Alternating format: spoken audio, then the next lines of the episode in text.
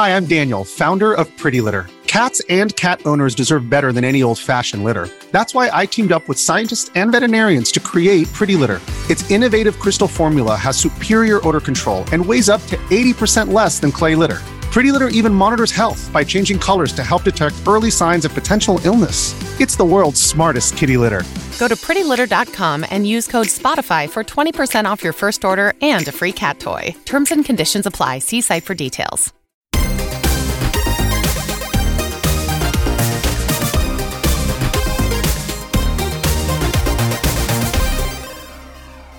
Hello, fellow gamers! Welcome to this episode of the Video Gamers Podcast. Today we are deep diving the 2016 cult classic VR game Edge of Nowhere.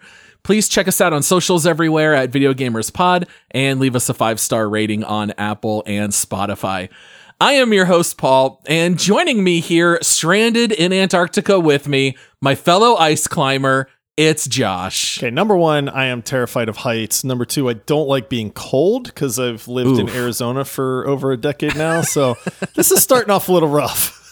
yeah, I think the desert heat has probably made us babies to the cold. Oh, it, would be rough. Absolutely has. Yeah, if it gets under 70 degrees, I'm wearing a hoodie now. Very nice. And joining us from his cozy, warm home in Phoenix, because he didn't board the plane with us to Antarctica this time, it's Ryan. Yo, I'm sitting here drinking my Tais by the pool, boys. What are you up to? You're a smart man. All right. Before we jump into Edge of Nowhere, Josh, I believe you're going to read a review or two. We have asked and y'all have answered. The reviews have been pouring in lately. Um, eh, we love seeing it. We love hearing what you guys think about the show. It really does help the show as well. I mean, when people are looking for a gaming podcast, they look at reviews uh, and uh, you know they really they really help us out and we just love reading them too we love hearing what you all have to say about it so we try to read a couple on the show I've got two more for this episode. This first one comes in from Charles 1999 9 and it says love the variety. And it says just started listening to your podcast and it has been great. Love the variety of the show and the positive energy you guys bring. Keep challenging yourselves and changing it up. Awesome work. Nice. Oh, such kind words. We do like mixing it up some. You know, Yeah. we, we get it, man. Nobody wants to, to have the same thing all the time, but people also want some consistency. But yeah, we, this is why we do things like our bonus rounds, our news episodes, uh, you know, the deep dives, the pre dives, all that goodness. So try to, Except try to keep it fresh. I could have tacos all the time. That's true too. And burgers. Yeah. Well, thank you, Charles. It's very nice. And then this next one comes in from your boy Al.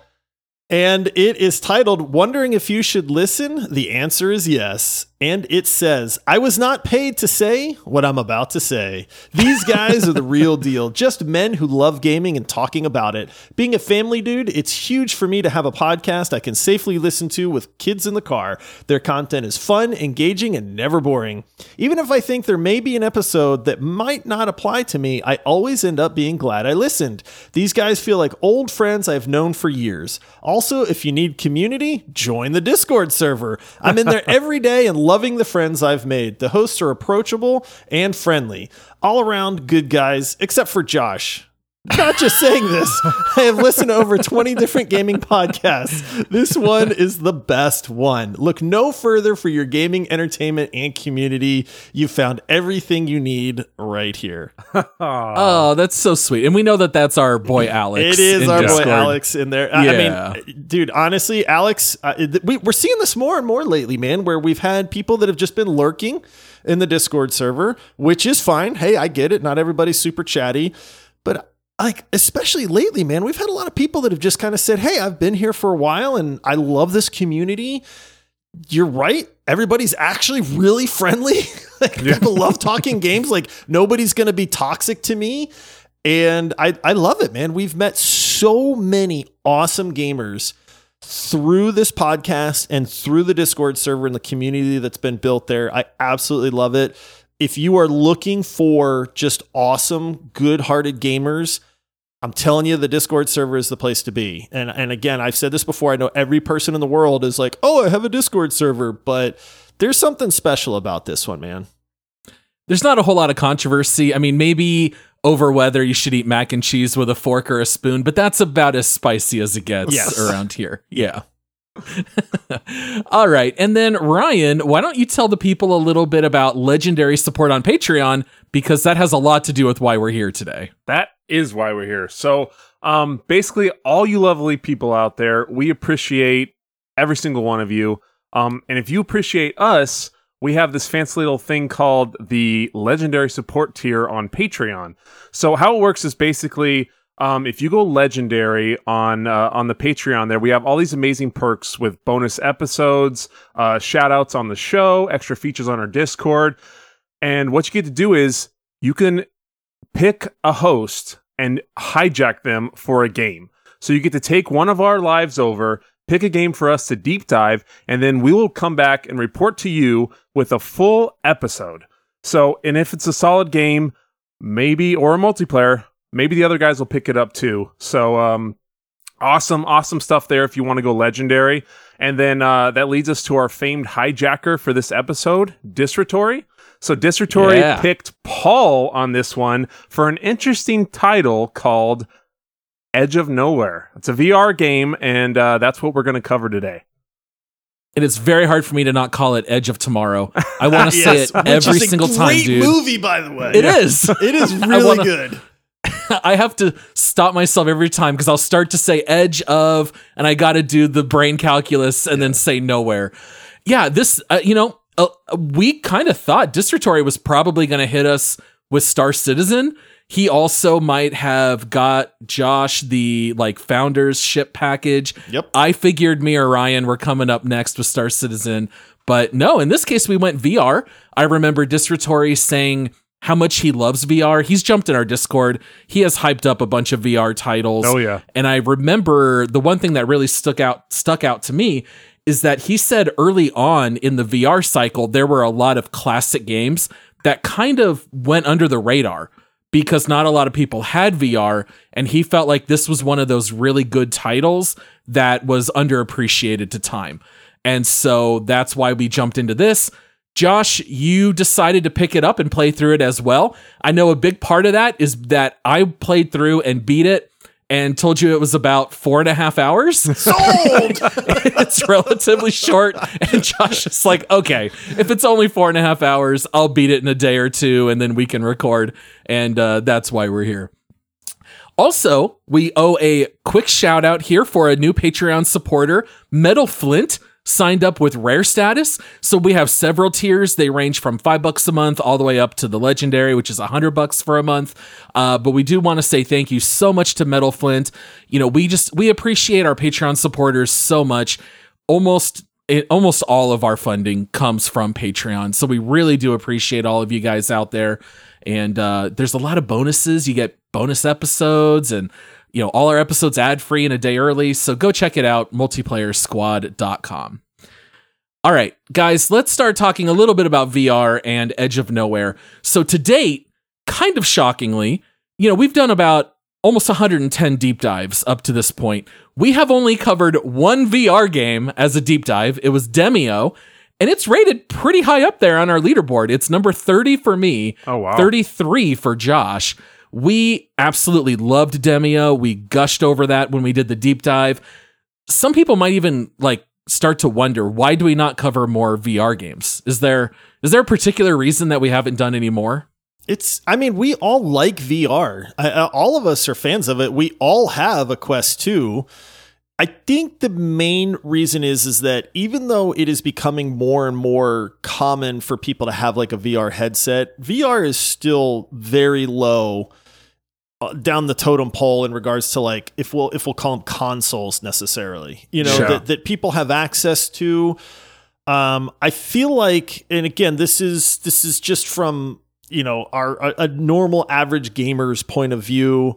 I feel like VR has been a little stagnant um, in the games lately, I, and I know that there's peop Disratory number one is probably like what, like you guys haven't tried this game and that game, and you know, but but for a while it was it was just a lot of like similarity and things like that. Um, Ryan and I both suffer from VR motion sickness, so we cannot play some of the more advanced, like in depth VR games. Bone Labs is a game that I really was really interested in wanted to play. And that game is full smooth motion, locomotion, that kind of stuff. And I was like, there's no way. Um, Red Matter 2 was another like kind of top tier game that came out. And even though you can teleport in that one, it's kind of like, I think it's more geared towards that full motion type stuff. And so I know like Ryan and I suffer from the motion sickness part. There's also the aspect that VR feels like work sometimes, man. You know, it's, Yeah. it's not Yeah. like sitting in your comfy chair at your desk with, you know, a mouse and a keyboard and just kind of kicking back and playing these games with friends or whatever. It just requires more effort. You've got this thing on your head, it's heavy. Some games require that you move and flail around, and I I just don't always feel like doing that sometimes. Exactly. Some sometimes it's nice. It's like almost an experience. You you get the V. Hey, we're getting the VR out, and you can take turns. You can play, you know, Super Hot or Beat Saber or you know any of these these cool VR games. Even the I played a lot of VR golf. It's it's fun. It's a blast. I'm sure if I busted it out right now, I'd I'd enjoy myself. But like you said, it it feels like a little bit of work. It's not, you know, we kind of want to unwind from the day, unwind from our jobs. You know, sometimes when you do the VR, it's just not that's not what you get from it.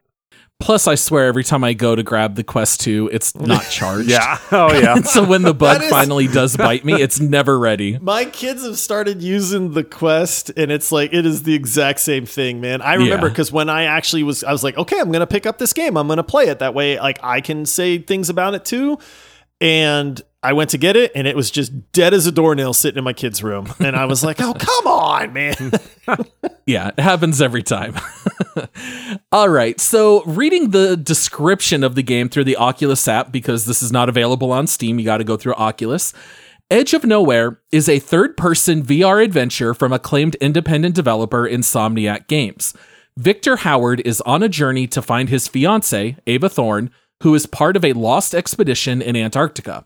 His rescue mission takes a sudden turn as he ventures deeper into a dark, monstrous world where reality warps and twists around him. Desperate to find the one he loves, Victor must encounter disturbing monsters and scale looming ice walls as he descends further into madness. In Edge of Nowhere, nothing is what it seems, and the unexpected lurks from all sides. All right, that description I think is very good. I would say it almost borderlines on spoiler territory. But in order to talk about this game, I think it is necessary to talk about some of the framework. I, I would like to tell everyone listening that we are going to initially keep things pretty spoiler free, and I will give you progressive warnings as we talk more and more. More or less, we're going to kind of cover the game chronologically, and I'll kind of let you know. And there will be a point when I will say, if you want to play the game, this is a good place to pause. So that way, we're not going to full out spoil Yeah. everything.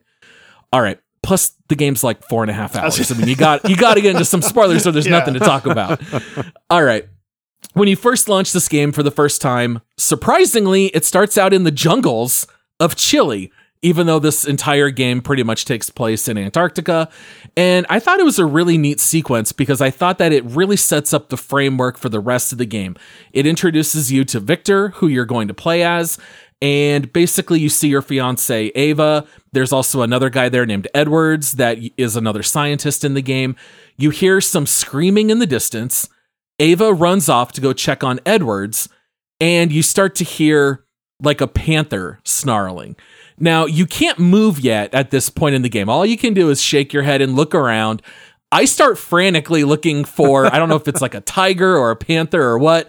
Uh, I'm kind of starting to look around, and then all of a sudden you kind of hear the panther pounce, and then all of a sudden your character wakes up and he is on an airplane above Antarctica.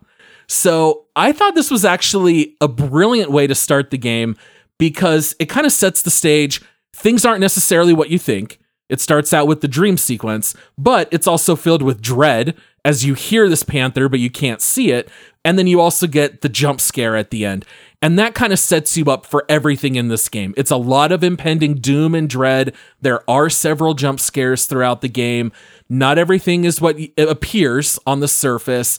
And so I thought that actually was a pretty brilliant way to start out the game. Uh, do you think that's fair to say, Josh? I do. It's interesting because it had been actually a while since I had put on the VR headset. And it's just freaking cool, man. Like every time I go into VR, I just go like I kind of get a little smile on my face and I start looking around. That's the first thing I do is just start looking everywhere and like looking up and down and it's like the head tracking stuff and then I was just like yeah, exactly. Yeah, Ryan's like mimicking it. But yeah, I, I probably look like an idiot, you know, but it's like I'm looking at the trees, I'm looking at the sky. What's that panther sound over there? Wait, where's that character going? You know, and it's just like y- you instantly get immersed into this game that I have no idea what this game is about. All I know is I'm in a jungle, there's a panther or something in the bushes somewhere. I'm starting to get a little freaked out. You know, and then now I'm in a plane. And of course, what's the first thing you do in the plane? Is I look out the window and it's like I can see the wing of the airplane. I can see the cargo hole behind us. And I'm just like, this is so cool, man. Like there's just something about the technology of VR, even if it's old. This game released in 2016. I Yeah, mean, this is an an old old. VR game at this point. But even then, it's still there. It's just there's something about it that just makes it really neat to be in this world and in this airplane. And of course, you're a passenger, so I'm looking over at the pilot, and it's like I, I feel like I'm, we're just buddies, man. I'm just chilling with the pilot, flying this plane over Antarctica. So I- it was a very neat start to the game. It really did, from early on, help kind of set the atmosphere of the game. Yes. Um, and I had no idea what to expect with this one. I, you know, I really kind of went into this completely blind. And so it was an interesting intro and it really did kind of get me to where I was like, okay, let, let's see where this thing goes. so so I I did not play the game, but I did I wanted to see the mechanics kind of how the game looks graphic wise because I know you guys had talked about it. So I did watch this intro part and even without the VR headset, I was watching it and and my son was with me, Jackson. He I I call him the lingerer because he's always around and he's just he wants to be part of it. So he he's sitting here watching with me and I heard I heard the cheetah, tiger, gra- you know, whatever it was, uh, jaguar growling in the the distance, and that even psyched me up. And I'm like, oh, oh man, oh no, where is it? You know, so I can only imagine with the headset on and stuff. So yeah, just from the get go, I, I get what you guys are talking about, how it kind of draws you in. You know, I was immediately like sucked into the game. Oh yeah. And every time I put the VR headset back on, it's a little bit of like this is like magic. Yes. That's kind of how it feels. It's like I can't believe this exists and that it works this well. I mean, Ryan, some of my all-time favorite memories are are gaming with you when we were teenagers, especially the titles that have jump scares and the ones that are a little bit scarier, like Resident Evil 4 Oh yeah, immediately comes to mind playing on GameCube. Manhunt. Uh, Uh, you decided not to pick this one up. Are you just too busy dispensing justice across the galaxy, fighting off the bugs and, and the robots and Helldivers? Do you understand how many of these planets need liberated? Like it's a 24 7 job. It's you know oh, there, there's only so many people that can do it, and I'm just doing my part for Super Earth. you know, so yeah. I did. We I support did, that, Ryan. We fully support that, by the way. All right, my man. Yeah. Yeah, I just got. I, Very I nice. did. I mean, one thing that typically holds me back, obviously, is the motion sickness. I unfortunately. I, I really wish I didn't get as motion sick as I do. You spin me three times in a computer chair, and I'm s- spinning. You know, so it's it's hard for me. It sucks because I I've tried everything known to man as far as medical science can offer to not get motion sick, to not get seasick, but I just can't do it. So certain things just blow me up, and uh, there's there's no other option. But it was mainly just I was super busy, and uh, and Helldivers came out, and that just took over my world. Freedom never sleeps. Ah! That's fine. We got to keep one of us on the front lines anyway. Yep, absolutely. All right. So Josh mentioned a little bit about how this game is a little bit old. So it did release in 2016, which is not that long ago when you look at games as a whole. I mean, there are some games that are eight years old that you can still pick up today and they play great. We're talking Witcher 3, Titanfall 2, Uncharted 4. Those came out the same year as Edge of Nowhere. Those games look great. But when we're we when we are talking VR years, all right, this game does look like it's about 20 to 25 years old because 8 VR years is just a lot longer. It's like dog years. yeah, It really is. Yeah, yeah, that's a great comparison. I will say a lot of this game holds up perfectly well, but I do have to say that the graphics are a pretty big downside trying to play it today. Did you feel the same way, Josh? Yeah, I mean, it's as- not very. It, it's. It, I, I want to say that the sense of scale and a lot of that stuff carries over really well. But if you actually look at anything up close, it does leave you wanting a bit more. It does. And as the self proclaimed resident graphics snob of this podcast, I really like good graphics, especially in VR. I mean, let's be honest Half Life Alyx, amazing game, but one of the things that makes it amazing is the graphical fidelity in that game, too. You know, and, and so just the reflections off of the the different like materials in Half Life Alyx, I mean, all of it put together really helps that immersion experience.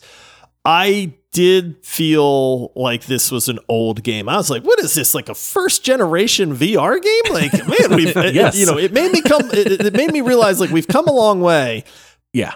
but then it's hard to go back at the same time. Um, I just kind of looked at it like I was watching like a cartoon or something. And not that the graphics are cartoony, but I was able to just say, I think I was able to just convince myself, look, this is an older game. It's not about the graphics, you know, this time around. I know that this game is somewhat story based and like atmospheric. So Yeah. I it, I think I was able to kind of overlook like how primitive it looked in the graphical sense because I kind of knew that um but yeah they're they're pretty bad So, like, to give you a specific example, throughout the game, you're climbing a ton of ice walls. And the problem is while you're climbing up or down the ice walls, the ice walls are a flat plane. It is there there is there are no jagged edges, there's no actual texture on these ledges. It, it's just a flat picture that they kind of give like a fake appearance of texture on it. Uh, a lot of the plants, if you look at them up close, I swear they're made up of like 12 triangles, where in like any other modern game, it would probably be like a couple hundred. And so you just kind of have to just know that going in. Graphically, it, it does look aged, but a lot of the atmosphere still hits perfectly fine. Yes. So I don't think it necessarily makes the game like unplayable. I think it's just good to know before you fire it up. it is and i mean like i said I, I the graphics are old they are dated but they do not detract from what this game is supposed to be if that makes sense so it's like if you hear everything we talk about and you're like man this sounds kind of cool but Josh said the graphics suck. Like it's it's okay. Like this game doesn't need to have good graphics for what it's trying to do. Totally agree. All right, well, it's that time. Let's go ahead and take our first break, and then we'll come back and start to talk about some of the gameplay. When you need mealtime inspiration, it's worth shopping Kroger, where you'll find over 30,000 mouthwatering choices that excite your inner foodie. And no matter what tasty choice you make, you'll enjoy our everyday low prices, plus extra ways to save, like digital coupons worth over $600 each week. You can also save up to $1 off per gallon at the pump with fuel points. More savings and more inspiring flavors make shopping Kroger worth it every time. Kroger, fresh for everyone. Fuel restrictions apply. This episode is brought to you by Shopify.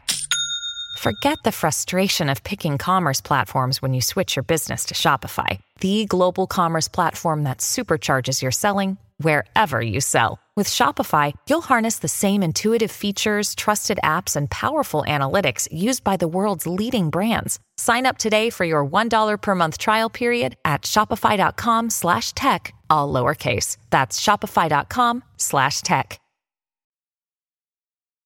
All right.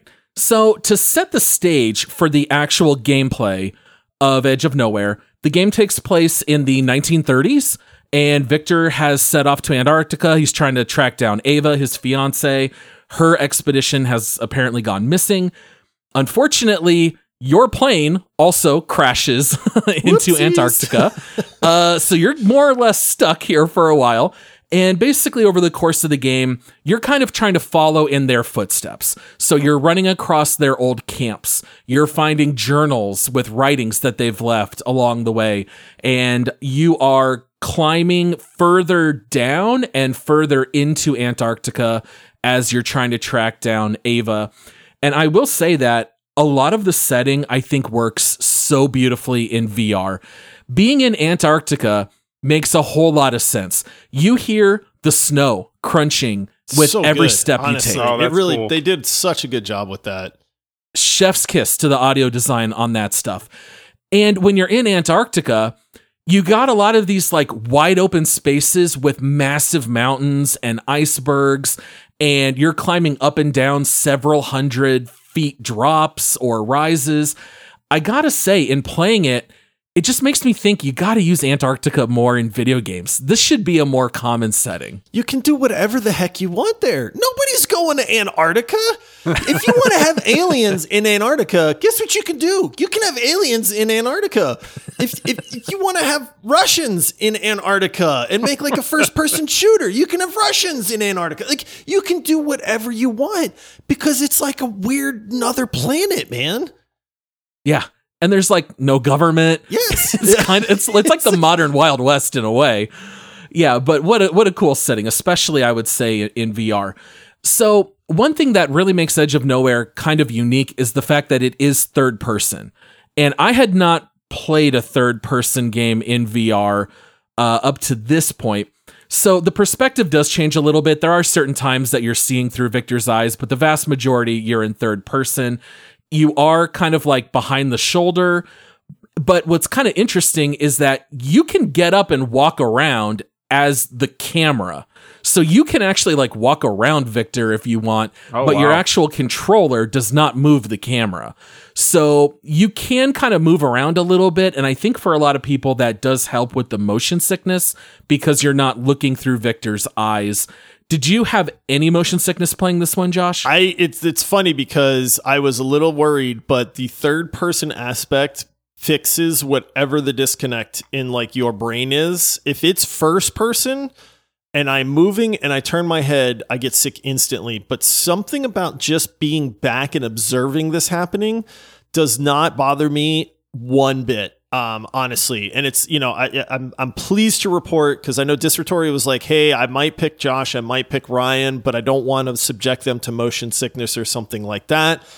Um, they, there was zero for this for me. So I, whatever that third person view really does work. I mean, yes, there is still motion. You're still controlling this character and he's running through these caverns and climbing walls and things like that.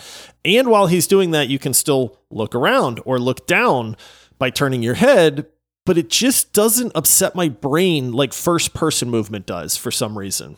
That's wild. Yeah, isn't isn't it weird how just that that little kind of bird's eye view type look, this draw back a little bit makes that difference, you know, cuz I'm the same way.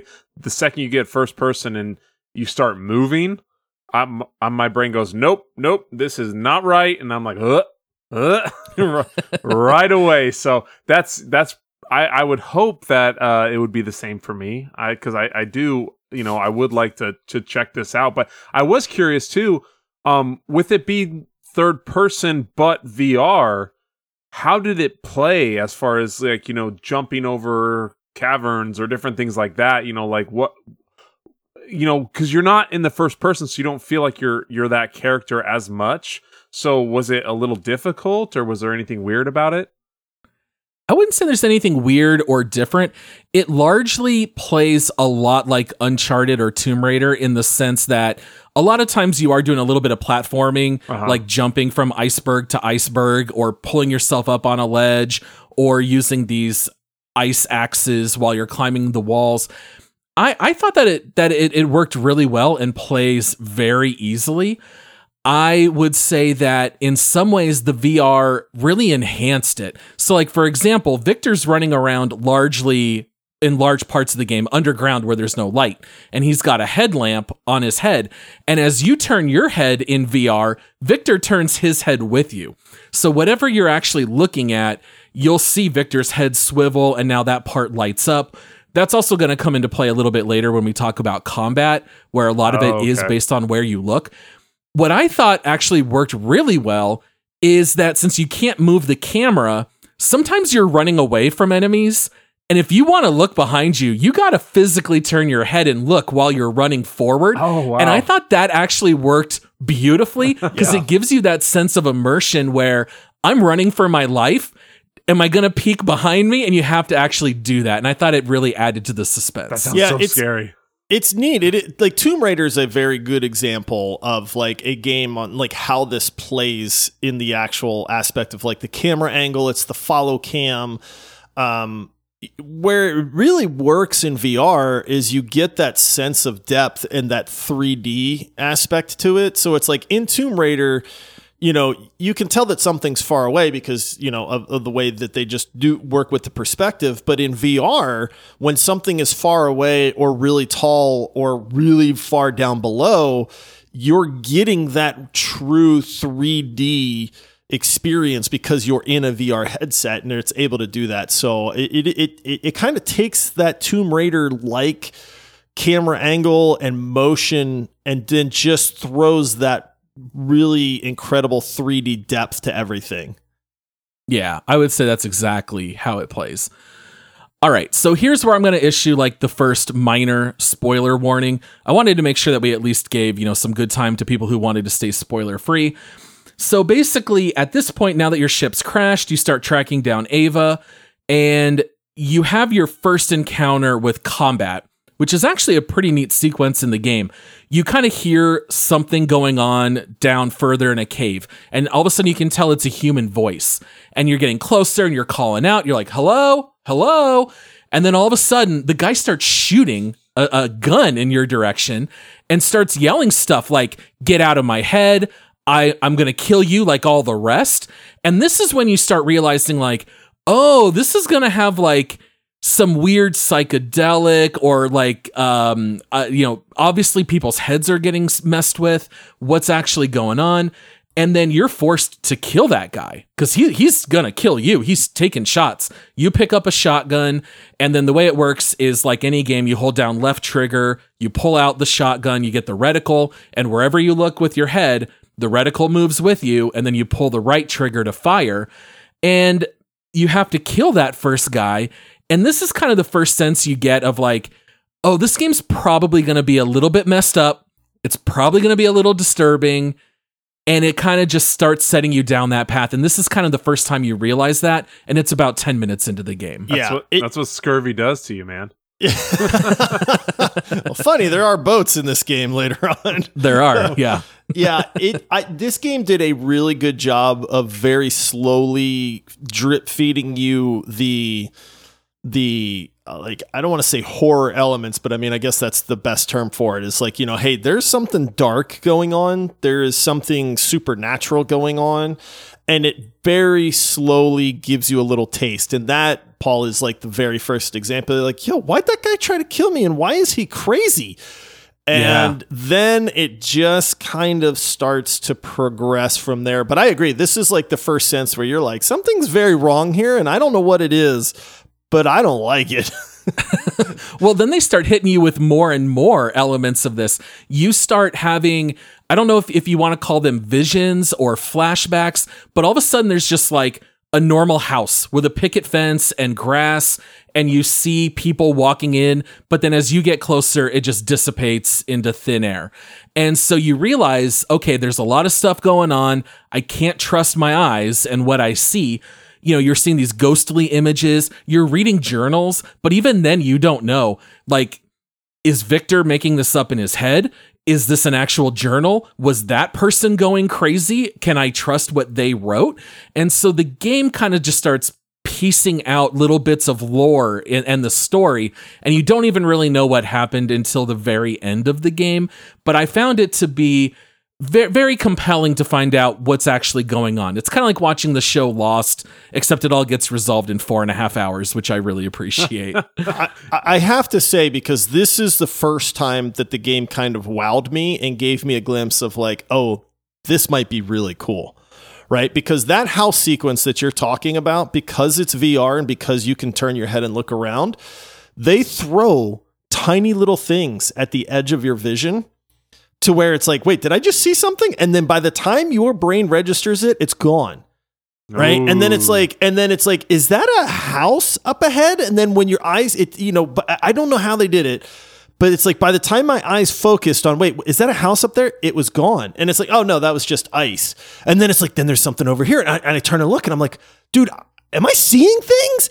And it's like they they flash on so fast and away so fast without being intrusive that it literally makes you question like am i seeing things? Like what is Am I going happening? Right. yes exactly. And it's like And then obviously, you know, you see a house out in the middle of a cave in Antarctica and you're like, okay, I'm not crazy. I did see something, but there's like a there's a few moments where I was legitimately questioning like am I seeing things in this game? Like what is going on? See, and I thought that was an amazing touch, dude, how they did that. That that see that would trip me out, man. That because Oh, most of the time, most of the time, you know, I got a job and I got kids and stuff. So most of the time when I play games, it's late at night. If I'm sitting there and I'm trying to play this at nine, ten o'clock at night, and I'm seeing things as I'm, you know, walking through, eh, I'm gonna have a hard time sleeping that night. Yeah. Yeah, I, I I could definitely see a lot of people having trouble sleeping after this one. I, I will also say that this part of the game really impressed me as well, Josh. More so with the climbing. So when when you're climbing and scaling walls in Uncharted or Tomb Raider, you don't really get that sense of scale that you get here. And I know, Josh, you and I kind of get the same knot in our stomach. My my parents always called them the heebie-jeebies Yep. when you like look over a ledge. And and this game does a really good job where you can look down a cave and I can see several hundred feet below like an abandoned camp. I can see that there was a fire and there's a tent and some other stuff. And then as I look around, I can see all these ice ledges. And so I can see exactly how I'm going to climb down and how I'm going to get down there. But the actual sense of scale, and I know I've already used that phrase a lot, but I'm, I'm going to keep saying it because this game delivers on that really well. You're literally plunging hundreds of feet under the ice in Antarctica. It looks and feels real in that regard. If you look over a ledge, it you get that sense of like I better not lean too far or I'm going to die. And that's how it feels. And I, I really appreciated that. It's very rare to have a sense of that kind of scale and then start working your way there. And it's going to take me five minutes to climb down these walls. But I found that to be very satisfying i- at least in the beginning. I mean, a little bit later, we'll kind of talk about like the extent of the ice climbing, but it really did impress me at this early stage in the game. Yeah, it just showcases the like the joy of VR. You know, um, I will say I, I'm scared of heights. I do think that there are definitely better options to like get people freaked out. Like there's Richie's Plank experience and there's Face Your Fears and there's some of those. You know, th- that's what they're geared for. Stick you up on top of a skyscraper in a tiny little walkway. But you do still get that with this game. Um, you know, it- it- yeah, you're climbing an ice floe, and I just look down and I see, oh man, I hope I don't fall. Yeah. you know, The VR is not just a gimmick, it's a core mechanic of the game. right? Well, yep. that and that's what you want if you're paying for this game. Aside from just having great gameplay and and a good story or whatever, like you're playing VR because you want to you want to dive into this world and you want to be part of it. So if they're able to suck you into where you're like, oh man, that's a long ways down, you know, and so that that's that's really cool to hear from someone who hasn't played the game. Yeah, I thought they really did that marvelously. It yeah, because sometimes you play a game in VR, kind of like you know a little bit like like Senua's Saga. You know, Josh, you played on your 2D monitor. I played it in VR. I think you can play that game either way, and it's fine. I don't think you could play Edge of Nowhere on a flat monitor. You have to play it in VR. It's a VR experience. yes, all the way. Through. It through. would not be what it was intended to be otherwise. I mean, yeah, maybe you Yeah. could theoretically play the game, but then you would just be like, what is this? Yeah, it, it would not. You'd be missing out on what makes this game special. Yep. All right, so here's where I'm going to give you a little bit of more of a moderate spoiler warning. If this game sounds intriguing and you've got a Quest 2 and you want to maybe try this game out, it's a $20 game. I would say this is a good point to pause and then come back after playing it. Um, but I know a lot of people don't have any VR and a lot of people just kind of want to hear. So we're going to just go straight into spoiler territory now. Uh, so the one thing that a lot of people do know going into this game is that it is very much based on Lovecraftian horror. Now, if you don't know that, that's really going to surprise you if you start playing through this game because all of a sudden as you're getting further into the madness and the insanity and further into the ice you start running across all of these monsters that are lurking around. And there's some question as to whether or not they used to be people who transformed. Maybe it's a figment of your imagination. Maybe they're just these evil creatures. You're not entirely too sure. And this is where you get a lot of comparisons to The Last of Us because the creatures don't see you, but they can hear. And so you are looting stones that you can throw and distract enemies. Um, the smaller ones you can actually creep up behind and you can execute them like with a takedown with your axe. Oh, nice. There are others that are bigger that you have to kill with your shotgun or just sneak past them. And uh, there's not a whole lot of variety of enemy types, but I did think that some of the enemy types were kind of neat or in how they would interact with one another. Um, just kind of talking about stealth and combat here in the middle stage of the game. Anything that kind of stuck out to you, Josh? This is the part where it really just focused on the gameplay, right? Like they've kind of set the stage with the mood and the skill and the location. You're in Antarctica. You've figured out how to control your guy and kind of what he can do. And I felt like this is the part of the game where they just said, okay, let's just open up the gameplay portion, right? And that is where they've introduced all these different alien things um, or monsters or whatever they are. And I found that this is where I really settled into just okay, I'm actually playing this game now. Like they've they're done setting up my location. Now it's just playtime. And the way that they go about that is a lot of times, at least I felt like it was just getting from point A to point B. How do I get past these creatures? Um, I can't just sprint past them because now there's these weird uh, like spiky plants that explode and impale you if they sense movement. So you can't just blitz past them. So, okay, I have to stealth my way through this. Okay, um, if I get too close, this guy can sense it. So I need to chuck a rock over there to get him his attention away. And it really just became kind of like a stealth based game at that point for certain aspects. That is not the entire focus of this game but I found that that was definitely like a strong mix. Is like it's okay, I got to sneak through here. Now, again, going back to the VR portion and the audio design, these monsters make some freaky sounds. Oh. Yeah. You're you're hearing ice creaking and cracking because you're in a gigantic ice cavern. You know, you're hearing them roar and step and all that stuff and the audio design in this game is what really starts to give you that sense of dread because you can hear them clicking and creaking and groaning and and then every now and then I thought man maybe they heard me but they just kind of roared for no reason kind of thing and then now I'm terrified because I'm creeping through this creepy room with all of these monsters around I have to be quiet there's all kinds of crazy sounds oh no, one of them heard me. Now I'm sprinting. You know, okay, now I'm dead and now I got to restart at the beginning of the room kind of thing. But yeah, this is where for me the gameplay portion opened up a lot. That's, that's And there's some- neat. Oh, I was just gonna say like if if it can be where you know that's one thing that made uh, Last of Us so awesome to me is you're you're through this old uh, car park, you know, old uh, parking garage, and you hear those clickers, and you just hear that sound.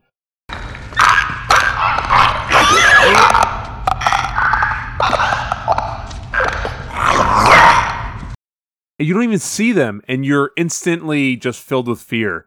Oh, oh no, you know, and you got to sneak around, figure out where they are so you can get past them. So the thought of that with the environment, with the ice, and then it being in VR, like instantly, like fills me with chills. Like, oh man, you know, I, I need, I got to go to Paul's and play this with him so he can just laugh at me and cackle.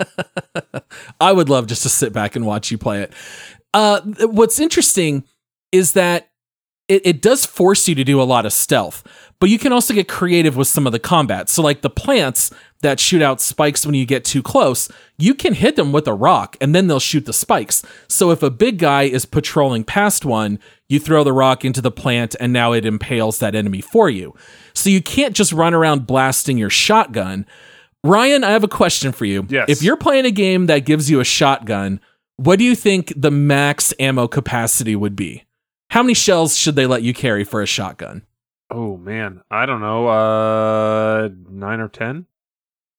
Nine or 10 total?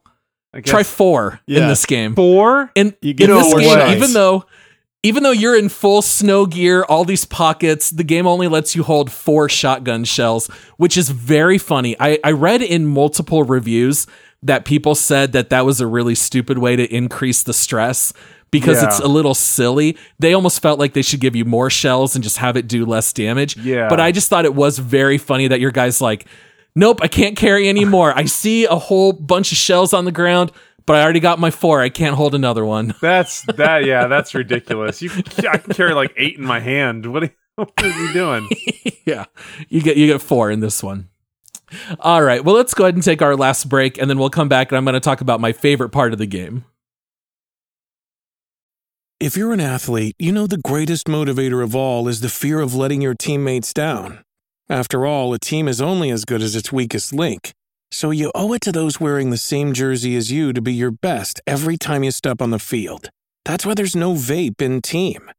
When you vape, you can expose your lungs to toxic chemicals that can damage your lungs. If you're a step behind, the team's a step behind. Brought to you by The Real Cost and the FDA.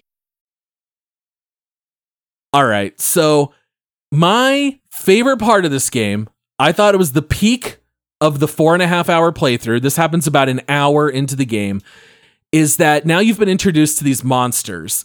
And as you work your way back outside, because you, you, you get stuck in these caves for long stretches, right as you're about to walk back out into the sunlight, you see a massive, like, bug leg impale a creature in front of you, and then it starts walking forward.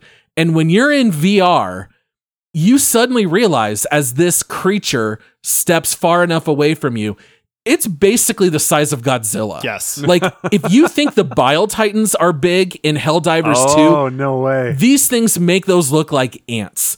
And this is where you only get this in VR. If you look at it on YouTube, it does not do it justice. This creature is enormous. You you cannot fight it. There's not a thing you're going to be able to do to this creature. And now you're just kind of stuck stealthing and sprinting from cover to cover.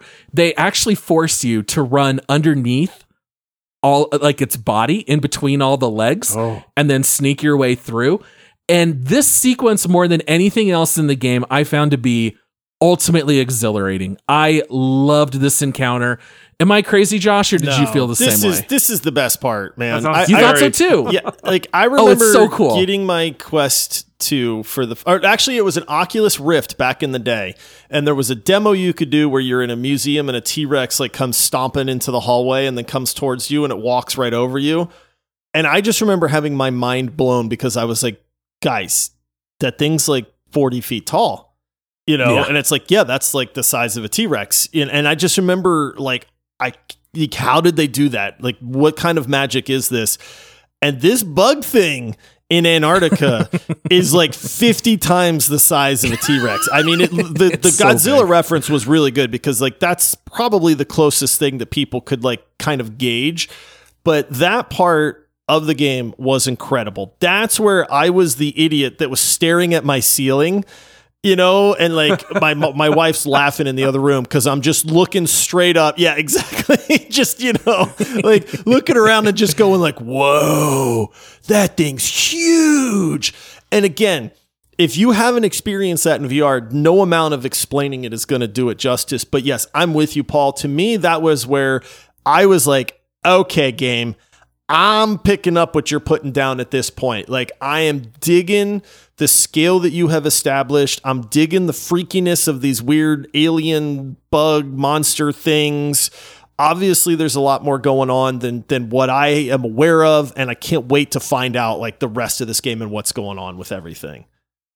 Yeah, we've talked about how Todd Howard will talk about those step out moments Yes, in yep. games.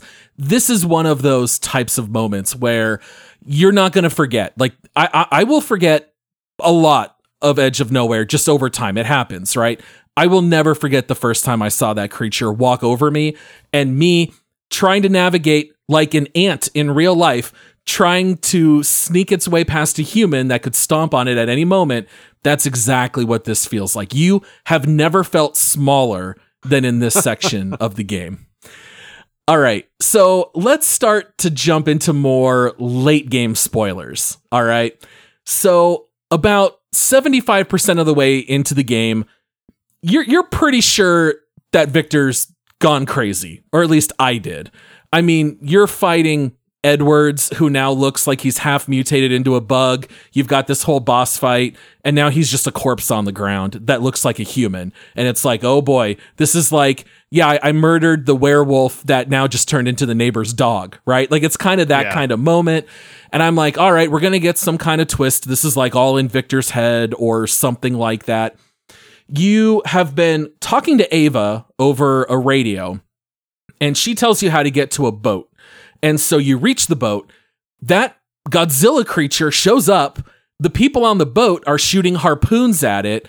You kind of get knocked over and you pass out, and then you wake up on the boat. And Ava is trying to check on you, and the captain says, Stand back. He might be infected like the others. And so now it's like, oh, maybe this was all like hallucinogenic. And so the boat takes off, and then you land at a port in a city, and they won't let you pass the gates because you're in quarantine. And so, like any good citizen does, you start to parkour your way from boat to boat and work your way into the city. And everything starts morphing into the creatures from back in Antarctica. So now you start thinking, like, well, did I bring this with me? Am I still hallucinating? And and, and they kind of make you think the game is about to end. Like I don't know about you, Josh, because you've left Antarctica. Now you're in this new city. I thought the game was about over, but it's only about three quarters of the way through. And then all of a sudden, you you find Ava, you talk to her, and she starts saying, "You have to wake up, or you're gonna die." And then you're like, "What? What are you talking about?" And then all of a sudden, everything in the screen melts away, and you're just still standing there in Antarctica on this empty dock. You've just completely lost your mind. Victor has a little bit of a breakdown. He almost like starts to cry. And at that point, I was like, okay, this this is now just getting a little sad for poor Victor at this point. Um, but I thought that was kind of a little bit of a neat twist, having like that false ending where you thought you got off and you really didn't. Yeah, the I, I joked around that this game had like three false endings because I was like, oh, surely Yeah. it's about to be over. I finally made it to the boat to get out of Antarctica. Okay, game's over. Oh wait, I'm in a city now. Oh, okay. Well, this is the end. I get it. They're gonna do like the whole like world apocalypse thing. You know, we brought it back from Antarctica. And then it's like, oh wait, the game's not over yet. I'm back in Antarctica, and it's like, okay, oh okay, I have another objective I have to go do, kind of thing. I will say I liked the because this is a there's an interesting story to all this. And this is where you start to kind of piece together a lot of that story and like the twists and things like that. So it's kind of like this is you're you're getting near the end of the puzzle and like you have like four pieces left to kind of put into this puzzle and you know you're getting close kind of thing. Um, and that's what this section was um, for me. It, it was like, okay, I, I, I I'm finally kind of seeing where this game was going. And I thought they did a pretty good job with how they piece that story together. Yeah. And, and so this is where you hit the final twists of the game. And I think if you read anything about Edge of Nowhere, it's the ending that everyone talks about. So you you you you realize you're back on Antarctica, you never left, and you start reading a journal left by Ava, and it basically talks about how the Great One is deep under the ice. It's keeping you there, it's keeping Ava there. The only way you guys will be able to escape is by killing it.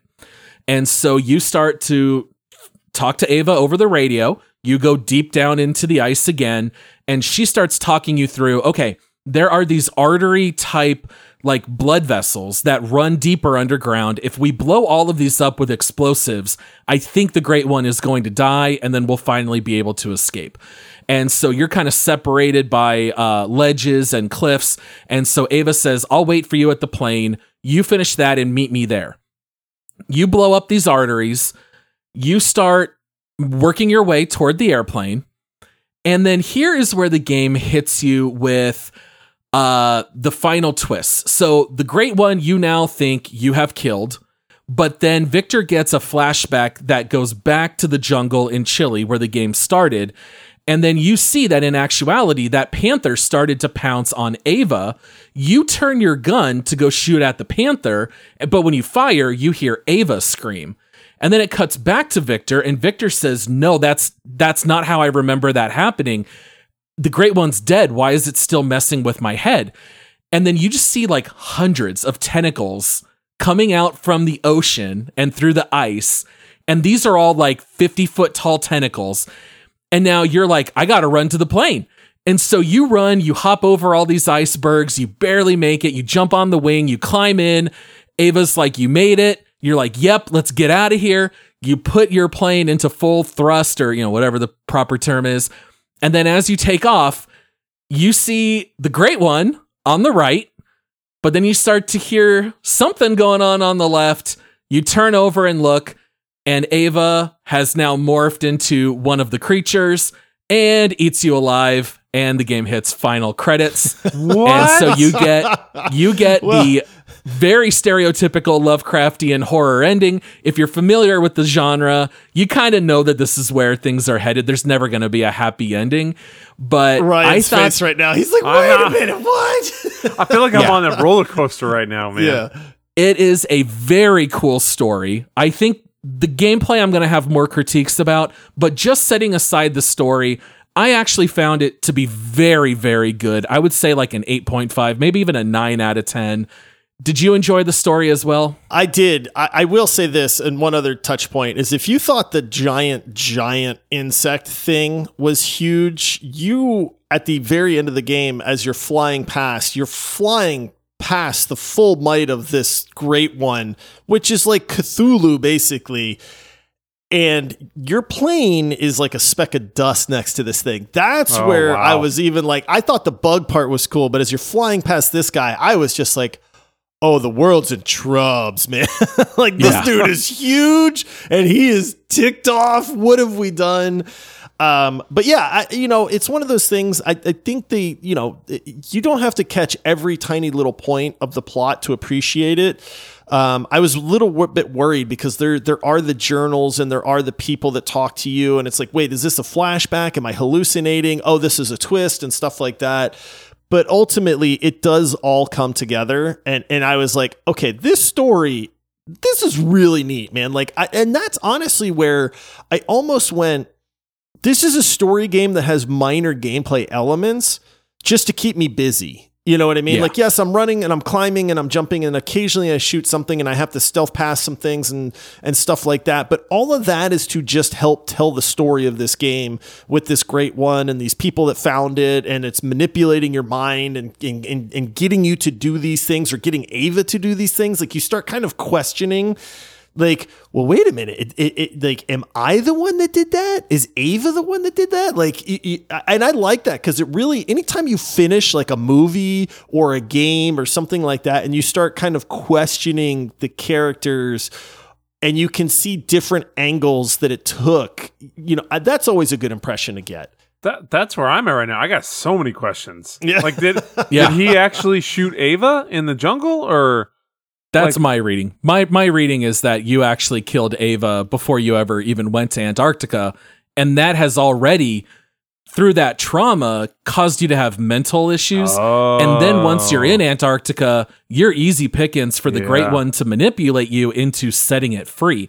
So my Oh. reading is that all those creatures were actually keeping it in check and keeping it sedated through those arteries and they're trying to prevent you from stomping your way through to set it free. Oh, and then you he's- realize at the end that you're the bad guy Oh my and now you've gosh. unleashed it on the world. guys. Um, it's a little bit like the Twilight Zone. I haven't yeah, I haven't even played this and my mind's blown right now. It is this game does a really good job. Like honestly, that's the point. And it's funny because like in my mind, your whole purpose for going to Antarctica is to try to rescue Ava. But so you don't know that Ava's dead. You don't know that you've killed her. So like the creature used your desire to go save Ava to bring you there yeah. to you know what I mean to kind of free it and go through the hallucinations and the things that you had to use you to then set it free upon the world and the whole time you think you're like saving the world or you're getting Ava out of there and you're just going like I just want to go home you know so yeah there's there's a lot of different angles you can take with this a little bit's open for interpretation, but when I played, that's that's my reading Yeah. on the game, and I, I'm pretty firm that that's what's intended. It, it is very funny to think about this game from the perspective of anyone else, because you're just a madman killing all the leftover humans, thinking that they're like turning into monsters like Edwards, and you gun you gun him down, and he's he's just there. Um, now I will say, for as as good as the story is, I gotta say the gameplay's got some real issues. Yeah. Funny, funny enough, for a four and a half hour game, I think one of the first things I said to you, Josh, after we both beat it, we didn't talk about it very much at all, but I did say for a four and a half hour game, that game's really bloated with the Yeah. ice climbing. Which is crazy, I would say- right? Like, how do you bloat a four-hour game? I, I legitimately think probably two out of the four and a half hours is just climbing up and down ice walls. And it Yeah. does get old Oh, yeah. pretty fast. It So I- does. I, I- did. I did laugh out loud. I was watching like the intro and the beginning of the game, and you know when you first find that shotgun and you shoot the guy, and then you find his ice picks and he starts climbing up, and I'm like, okay, Yeah, yeah, yeah. here we go. Here's the ice climbing they were talking about. And he gets up and he's like, all right, and he jumps to the side. And it's got the kind of the little tutorial. It tells you, you know, leap this way, and then he sidesteps two steps, and he looks, and there's another ice wall, and I I audibly laughed. I was like, oh, Yeah. okay, this is what they're talking about. And he starts ice climbing again. and you used to do that a Oh, million times. A lot. Yeah, a lot. Yeah. I, I, there was a point where I was just like, oh, come on, man. Like, but then they want to get clever. So it's like a really tall ice wall, but then it's four ice walls lined up that you have to jump to. Now you have to slowly climb down another one so that you can jump over to another. And then if you die, because you can whiff your jump sometimes, a lot of times you just start all the way over back at the beginning of the Oh, like the initial climb. So Yeah. and then of course you get impatient, so you're like trying to jump because you can kind of jump and then reattach. So it's like trying to like you know play the buttons just right, and then I'd whiff like the reattach part, and then I'd fall, and then it was like ah. so the more I rushed through, like the longer it would take me. yeah, it, it's it's. ah, I'm with you, Paul, on that. I, there was I was sick of climbing the ice after a while. They they did that a lot in the new Tomb Raiders too, where uh, Yeah. you Oh, just yeah, you're just, yeah. just Mhm. ice picking or, or rock picking, just rock climb, and I do the same thing, try to jump and and swing or anything like that, and you just fall to your death. You got to restart. So no, I totally get what you guys are saying. They do mercifully let you drop and then reconnect. And so soon I'm like, I'm trying to time this where I am pressing that button at the last possible Yes. second and at least save myself climbing down. At least I can do that quicker. Uh, yeah, the climbing's a little bit out of hand.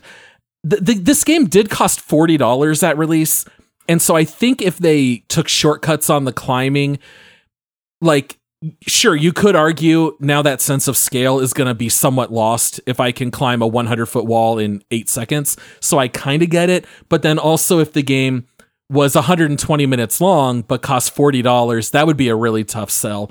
The game does now sit at $20. Josh, do you recommend the game at that price? I do. Yep, it's a it's a it's a unique experience to me. Um, it is not a top-notch gameplay by any means. Um, you know, you are going to get tired of climbing ice, and there's a few times where you're going to be like, "Oh, I have to sneak past these guys again." But there is enough in this game. There is enough of those whoa moments that for 20 bucks, man, absolutely. I've wasted $20 on way worse things than than this game, you know, at that point. So, I would say for 20 bucks, you will walk away going, "Okay, that was worth a $20 experience to me." That's almost exactly what I was going to say. If you are on a super tight budget, you're probably not going to play through this more than once. You're probably just going to get four and a half hours out of it and then you're done. But if you got 20 bucks and you want to experience a couple of really high highs, I would say this game, if you had like a graph of the enjoyment level, I'd say about two thirds of the game is just pretty mid. Right. It's sitting around like a five and a half or a six out of 10, but you do get like four of those spikes where it's a straight up 10 out of 10. I've never seen that in a game. I've never felt that way in a game.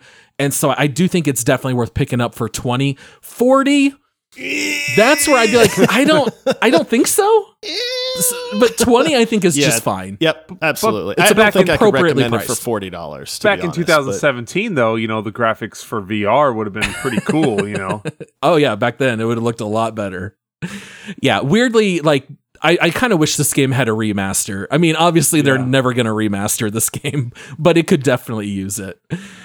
All right. Well, let's go ahead and take a look at our leaderboard and see where we want to place this one. oh boy, For listeners who don't know, you can go to videogamerspod.com. We have our leaderboard where anytime we do a deep dive, the people who played the game have to rate it compared to every other game that we've ever done a deep dive on. Uh, for example, you know, Josh has some stuff like Elden Ring near the top at five. Josh also has some stuff near the bottom, like uh, Tiny Tina's Wonderlands coming in at 73 out of the 106 that we currently have on there. Edge of Nowhere is kind of tough because we do look a little bit at like value, right? Like, would I rather spend 20 bucks on, or I guess like $40 on Satisfactory or $20 on this? Well, I'd rather buy Satisfactory, you know? So that's kind of how we look at the leaderboard. Looking at your list here, Josh, where where do you want to put it on yours? I thought about this, and I, I think you hit the nail on the head. There's a lot of very mid gameplay to this, mixed in with some really cool moments. Um, the eeriness, there's some caverns that really just freaked me out. I mean, they did a phenomenal job of really getting me creeped out I think a lot of the visual effects, even if though they were old, were really neat. There's a lot where you're like in this pulsing alien chasm thing and you wind up like holding onto these vines and like you know getting pulled up out of nowhere and you can look down and see like the the blood pulsing through these things and stuff like that. Yeah. So it, i'm with you. I, I think that there are some very very neat good moments that are unfortunately capstoned by like really just dull gameplay and climbing ice and things like that.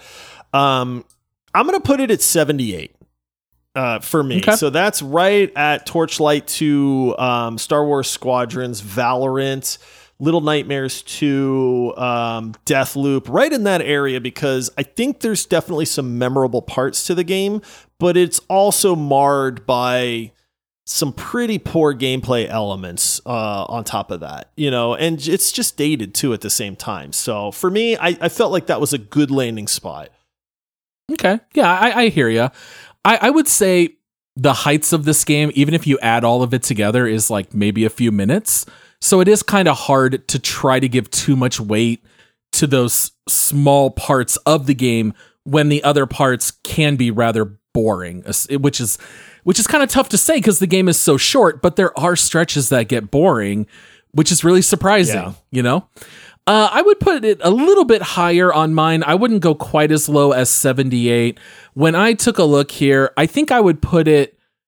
Uh, I'm really close to you though, Josh. Man, I I'm gonna say I'm gonna say 71. Initially, I was thinking it would be in the 60s, but I'm gonna put this below Lost Ark, Operation Tango, Deathloop, and It Takes Two and I'm to put this at 71 above Knockout City, The Cave, and 12 minutes. I would say It Takes Two is kind of a good comparison. It gets a little boring in stretches. It has very memorable parts along the way, relatively short. I would kind of put it in that same category.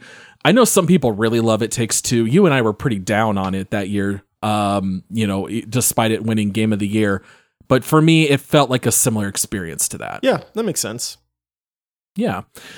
All right. Well, you know, Ryan, uh, do you feel like you kind of dodged a bullet? Do you kind of wish you played it? I mean, it's this game's got high highs and low lows. It's it's a little bit of an interesting one. I, I think it's kind of somewhere in the middle. I mean, if if I wasn't to get motion sick from playing it, then I think for four hours, five hours to get the scale and those cool moments, it'd be worth it especially for 20 mm-hmm. bucks, you know, to have a couple really cool, unique experiences, especially in a VR game. I think it'd be something that I would I would like to try out. Um so I may have to swing by, but um yeah, yeah, I think I think you guys probably put it in a pretty good spot like you said. I think some of the gameplay stuff that you know, and, and this is I mean, it's 2017 and it was VR. So I'm, I'm sure they're still learning a lot about how to in, uh, kind of meld the two of of a unique visual experience as well as good gameplay. So, but uh, yeah, some things don't age as well as they could. So I, I think I think you guys put it in a pretty good spot. If this developer came out and said we're making a spiritual successor and it's coming out this year, yeah, and it's going to oh, yeah. be twenty to forty bucks, I think we would probably jump on that to check it out. Yeah, uh, playing playing this one in 2024 is just I think a little too late. If we had played it the year it came out, I think it would probably fare a little bit better. Uh, especially if this is like if this was your first VR experience, uh, it would it would it would be a good one. Yes, I would just for sure. That. Yeah, your Yeah. first VR and it's it's 2017 and you're just looking around, whoa, you know. So I could totally imagine back then what what it would be like and how you'd feel. Yeah, I don't know if you have anything else you want to add at this point, Josh. My my closing thought is that more than anything, this got me more excited to play more VR. I hadn't pulled out the Quest 2 in quite some time. Dusting it off and and firing it back up, I was like, man, even this game that doesn't even look very good is still a pretty amazing experience. It, it made me want to go check out more VR. I think you probably had the same experience because I know you picked up Asgard's Wrath 2. Is that what it's called? No, I didn't pick that up. Oh, you didn't. I thought you were going to. No, okay. that was the game that we actually had gifted to somebody in our game giveaway that we did. Oh, that's Yeah, what it was. I, Yeah, yeah, I yeah. am with you because it is putting that on and looking around. It made me just appreciate what VR does for you. You know, and maybe going back to the very beginning of the show, maybe that's why we don't play it like regularly is because you, every time I put it on, I get that sense of like scale and wonder all over again. And if I was playing it every week, I think it's just at that point like, okay, well, what games am I playing? Because you get Yeah. used to it. So there's actually something innately built into taking these long breaks and then just kind of having my mind blown all over again. yeah. Pulling it out three times a year Yeah. is better than playing every day. yeah. I think that's fair. And it's one of those things I think a lot of people too put them away.